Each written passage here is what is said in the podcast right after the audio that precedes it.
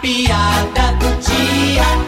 Olha a faca de dois legumes, olha a faca de dois legumes, quem vai querer? Tá na promoção, faca de dois legumes. Ô, meu amigo, Ah, esta faca que você me vendeu aqui é uma tremenda de uma fuleiragem. Não presta, não. calma amigo, o que foi que houve? Que é isso? Eu cheguei em casa, fui usar a faca. Cortei uma batata, uma cenoura e quando eu fui cortar o terceiro, a bicha não cortou nada, tava cega. Por isso que eu falei, faca de dois legumes. Quer cortar três?